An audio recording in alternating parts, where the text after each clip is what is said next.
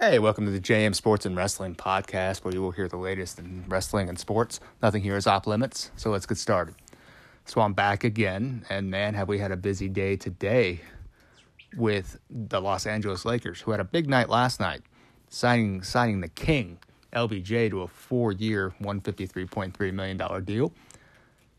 Now today, the Lakers go out and they bolster up the point guard position, giving some you know, competition to Lonzo Ball, and the person they brought in is really going to push Lonzo Ball to be the best he can be. They re- they signed Rajon Rondo to a one year, nine million dollar deal. I was surprised about that because I definitely didn't see that on the radar. I didn't hear anything about it. Um, not even as a rumor. Didn't hear Rondo on the radar. Um, so it definitely came as quite a surprise. But I think the bigger surprise was the Lakers renouncing the rights of their power forward, now former power forward, Julius Randle. Randle stepped up last year. He balled out under Luke Walton and Luke Walton's system.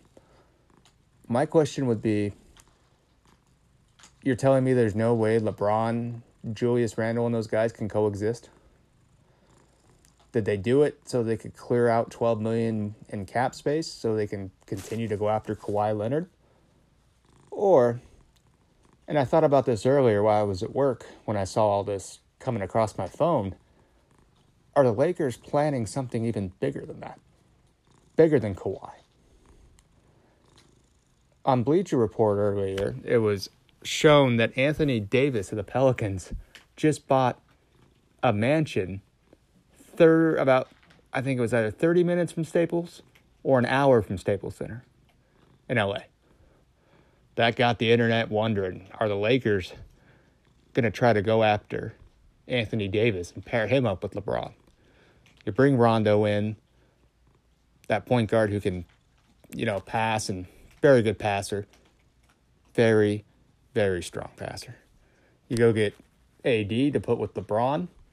I mean, you can make it happen. I mean, you can make, you could trade Brandon Ingram, you could trade Kuzma, and two first round picks over to New Orleans, and New Orleans may say, "Yeah, we'll take that." Because I have to wonder, does I mean New Orleans got to the second round of the playoffs, and it was a competitive, you know, second round series before they got eliminated. They swept Portland, which wasn't, you know, supposed to happen. Everyone thought Portland would go for it and, and get that series win. Let me ask you guys something out there in Anchorland, right? If you were the GM of the Lakers, if you were Rob Pelinka, if you were Magic Johnson, would you bolster your team by going after Damian Lillard, the point guard of the Portland Trailblazers, who has expressed interest of not wanting to play in Portland anymore? Or would you try to trade for Anthony Davis? Who do you think would benefit LeBron James better? I have to say, LeBron James is a. He can play all five positions. He can bring the ball down, run the point. He can be your shooting guard. He can be your small forward on the wing. He can be your power forward. Or at times he could play center. I mean, he's what, 6'10? LeBron's a big boy. He can play all five. If you want to take pressure off LeBron James, I would think he would have to go after Anthony Davis. I think Anthony Davis is the guy you go for. No disrespect to Damian Lillard. He's big time. I love Damian Lillard's game. I think he would fit well with LeBron. But if you can get, if you can, for example, let's do this. Say the Lakers trade for Anthony Davis. You could have a roster of Lonzo Ball or Rajon Rondo at the point. You could potentially move LeBron James to your shooting guard. You're, and then you can have Ingram at the three and Anthony Davis at the four, at the power forward position. Or you could flip Ingram and LeBron, and you could put Ingram at the two and LeBron at the three. But either way, if you could have a roster of LeBron and Anthony Davis, you know, along with Ingram, shoot, Kuzma, you could put Kuzma at the two. You could go Lonzo. You could go Kuzma at the two. I think Kuzma's a good enough shooter. You could put him there at the two. LeBron at the three, Anthony Davis at the four, and then whoever you have at center, right? You could do that. That would be that would be stacked. Or let's look at it from the other scenario. Damian Lillard at the one. You would obviously have to give up Lonzo Ball in that deal. You may have to give up Ingram for him. You may have to give up Kuzma or both. I mean, the Lakers aren't parting with both. They've already said Kuzma's untouchable. Kuzma's not going anywhere. So let's just say, for the sake, you know, of argument, it's Ingram that has to go. Lillard, Kuzma, LeBron James. I mean, do they have enough assets to try to go after Anthony Davis as well? I don't know. But I mean, your roster would look a lot better if you had AD to pair up with LeBron and Rondo, those boys. Either way the Lakers go here, they're going to be you know, you know they're going to be in great shape. Also on top of that, they could still sign Kawhi Leonard next summer. So by this time next year, if Kawhi doesn't come to the Lakers, and let's say the Lakers make a deal for Davis, here's what your projected starting lineup could be for 2020 or the summer of 2019. Yeah, so all right. Rondo. You could have Rondo. You could have Kawhi Leonard, LeBron James, Anthony Davis, or whoever you want at the five. The Lakers are going to win some titles here sometime in the next four years. The question is, how soon? Won't be this year. I think LeBron James, you know what? I heard, I think it was Max Kellerman said this this morning. LeBron James came to LA so he could take a year off from all the pressure that he's had to deal with the last eight years that he's gone to the NBA NBA Finals, because it was just LeBron James in the East. Who else was supposed to challenge him? So if LeBron didn't make it to the finals, it would have been a disappointment because we all know the Eastern Conference isn't as strong as the West, not even close. Now you move to the Western Conference. If you're LeBron, you still have Steph Curry and the Warriors, who, by the way, landed Boogie Cousins, DeMarcus um, Cousins on a one year deal. If DeMarcus Cousins comes back and plays the way he played before he got hurt, 27 and 12, holy shit. The Warriors are going to be even stronger. Um, so, you know, the Warriors put themselves in a good position.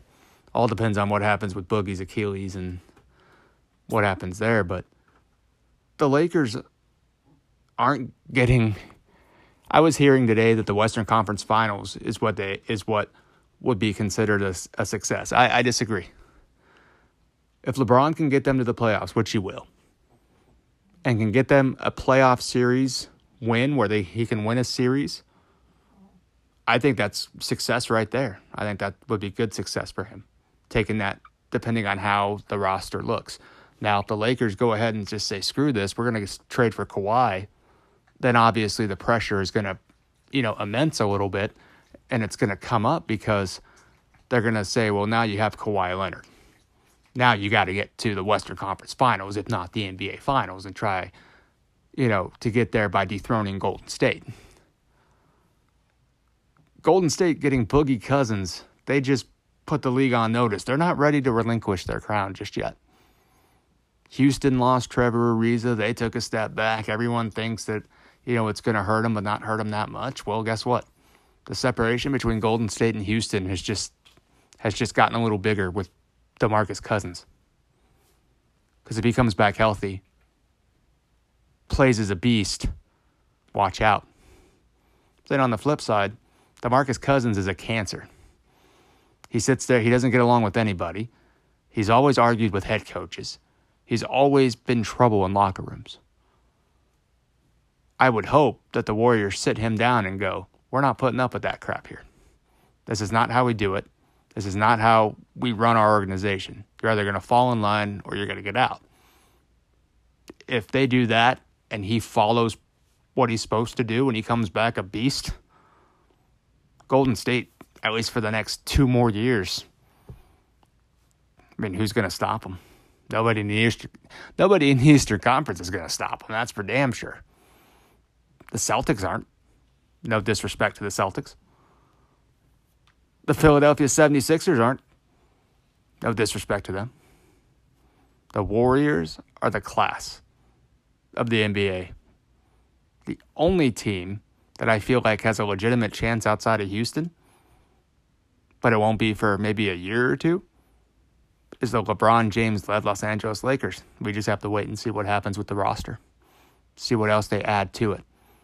You know, they signed JaVale McGee. I don't know why they did that. I'm guessing it's just for bench help.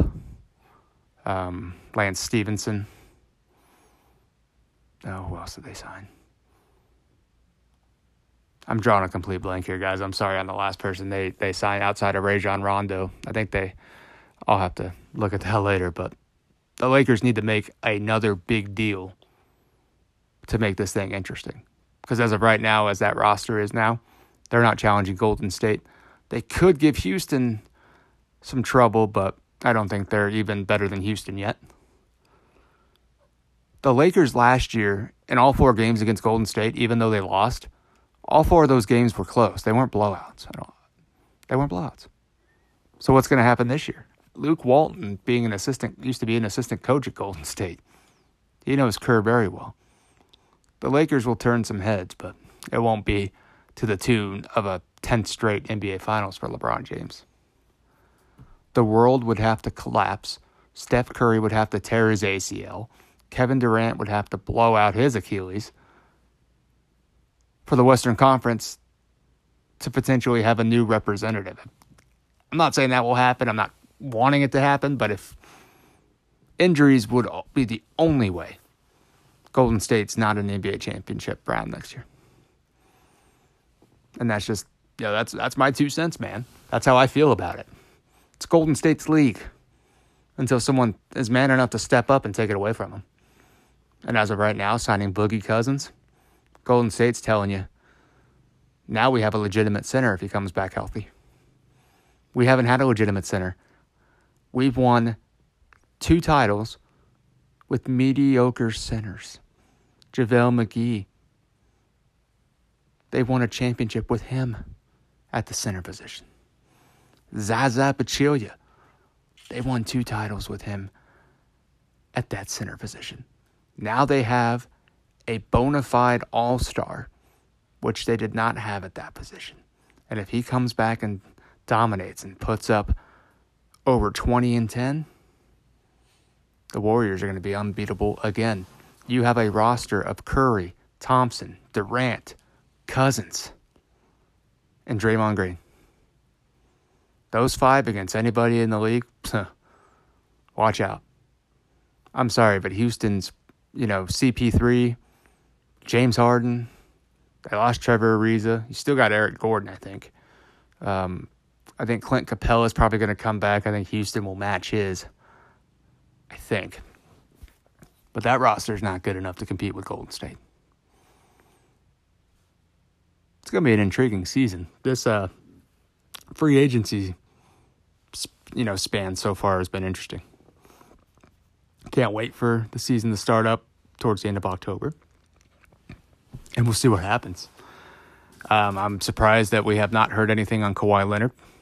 I think if I heard right, the deadline was today, or the Lakers were going to move on. So nothing's happened with that. So I guess we'll find out what the next chapter of that is here, probably within the coming days and weeks, or months for that matter. So, like I said, that is my two cents on what's going on today in the NBA. When I come back, I want to talk about some WWE news that came across my screen earlier. Bray Wyatt injured in a head on collision on Friday. I'll be right back. All right, I am back. So, I want to talk about what happened earlier today. Bray Wyatt was injured in a head on collision, but apparently that happened last Friday, and it, the news just got out today. Um, apparently he suffered, you know, multiple injuries. He's not at Raw tonight. He did not, from what I understand, did not participate during any weekend live events. And like I said, he's not on Raw tonight. His injuries were not disclosed. The severity of his injuries were not disclosed. So really, it's hard to try to figure out what's going to happen because now until anything else is released that will give us a clear picture of how bad he is. This is all just speculation. I would think if his injuries were that severe, something would have come out about it.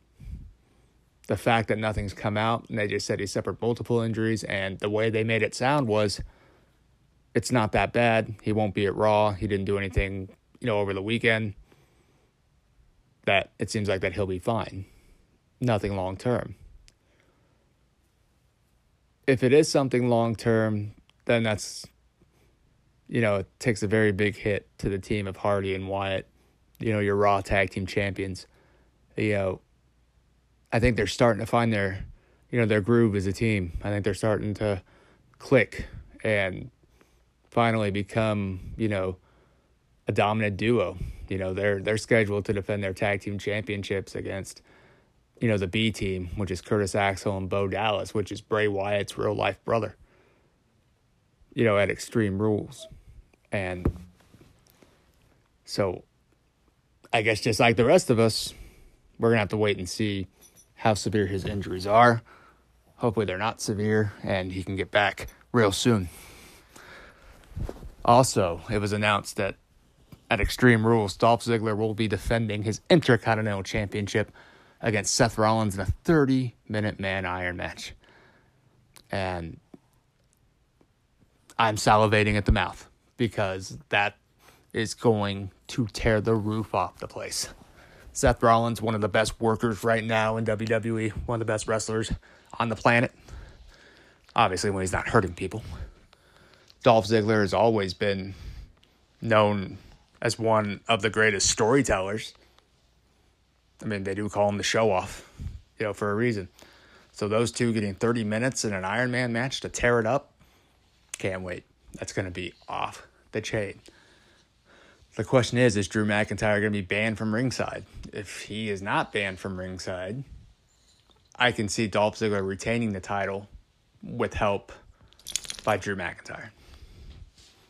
If he is banned from ringside, then Seth Rollins, I believe, will reclaim his Intercontinental Championship. I don't think that'll happen at Extreme Rules. I think Dolph Ziggler is going to continue his reign. I think Seth Rollins will get one more shot at SummerSlam. My prediction being Seth Rollins gets his title back again at SummerSlam. Dolph Ziggler will retain his Intercontinental Championship at Extreme Rules.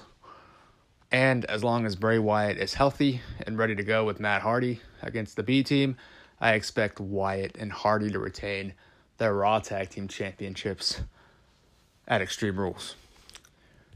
As far as the SmackDown side goes, Team Hell No has reunited. They're teaming they're teaming together to take on the Bludgeon Brothers for the SmackDown Tag Team Championships. You know, about 10 days ago, I think somebody on Bleacher Report put out an article of how interesting it would be if Team Hell No reunited. One more run of Daniel Bryan with Kane. You know, somebody saying, you know, with the uncertainty of this whole contract situation with Daniel Bryan, which I believe he's already signed his new deal. And I'll get into that in a moment. I'll tell you guys why I believe he is re signed with WWE. If he has indeed re signed with WWE, then this is an interesting wrinkle here because I would love to see one more run with Team Hell No as the tag team champions. Obviously, Kane's not going to be around, you know, on this in this run for a long time because he's got I think he's going to be officially elected mayor of Tennessee by the end of the summer. So what Kane's back for a couple months and so if Team Hell No wins, obviously it's going to be a short title reign. And the Bludgeon Brothers should regain it. This is probably going to be an unpopular decision. I don't think Team Hell No should win the tag team titles the SmackDown Tag Team Championships at Extreme Rules against the Bludgeon Brothers. I think Daniel Bryan, after that, needs to be inserted back into the main event scene, and he should be fighting AJ Styles for the WWE Championship at SummerSlam. That's where Daniel Bryan needs to be. This is all this is only if he if he is re-signed. Rumors have been that WWE is hesitant on putting him into the main event scene because they don't know if he was going to resign. Now, this is why I believe he has resigned. When WWE two weeks ago or so, three weeks ago, made the announcement that they were coming to Australia in October, both Vince McMahon did a video and Triple H did a video. In Triple H's video, he specifically said Daniel Bryan would be fighting in Australia. Now you're probably saying, okay, how's that tie into Daniel Bryan's contract? His contract is ends in the first week in September. That's why I believe Daniel Bryan has re-signed with the company. Because that takes balls to sit there and advertise somebody that far off when their contract supposedly expires in September. That is the reason that I believe Daniel Bryan has resigned. There's one other reason that I believe it. That being the main one. All Daniel Bryan wanted was WWE to clear him. That's it. You know, he did an interview where he said, Here's what you can do for us to revisit your case. And he was very specific with what the w, with what WWE told him. He said that the WWE doctor gave him three of the world's best neurologists for him to go see. And he said, and I quote, if those three doctors clear you, we will revisit your case. That's what happened. Obviously, they cleared him. All he wanted was to be cleared. He just wanted to wrestle. Now that that's happened, he's always said he's wanted to stay in WWE. He's always said that he didn't want to leave the WWE. And that's another reason why I believe he's re signed or he's going to. He's also said he wants to work a reduced schedule 100 matches per year, I believe is what he said. And that could be, you know, on SmackDown and pay per views and house shows. I think he just means 100 to 100 and, I don't know, what was it, 25, 150? I mean, somewhere in there. He said between 100 and 150, we'll just say. That could be house shows, SmackDown, pay per views, you know, and then overseas tours and stuff like that. Because he wants to be, he wants to be home with Brie and his baby, and he's at that point in his career now where he doesn't want to be full time, but he wants to be a little more than just part time. He doesn't want to be looked at like Brock Lesnar. He wants to be a guy who's there as much as he can and fighting. Daniel Bryan is not leaving WWE. I honestly believe they've either come to a deal and he hasn't signed the contract yet, but they've come to like a little wink, wink, you know, type of deal. Like they've come, they've agreed on terms, or he has resigned and they're just keeping it quiet. You know, I guess until the right time. I don't know. And in this day and age, it's hard to keep secrets. Can happen. You can keep secrets as far as like if you don't want anything getting out, you can keep those secrets. But it's definitely tough. I mean, Chris Jericho will even tell you how hard it was for him when he would try to come back and try to keep it under wraps. How many lies he had to tell to keep people from guessing. Anything's possible. I think Daniel Bryan will stay in WWE for the foreseeable future. All right, ladies and gentlemen, that is all the news I got for tonight. I hope you guys have a great rest of your week. Obviously, anything breaks, I will do my best to report on it as soon as I can. And I hope you guys have a great rest of your week. Talk to you later. Bye.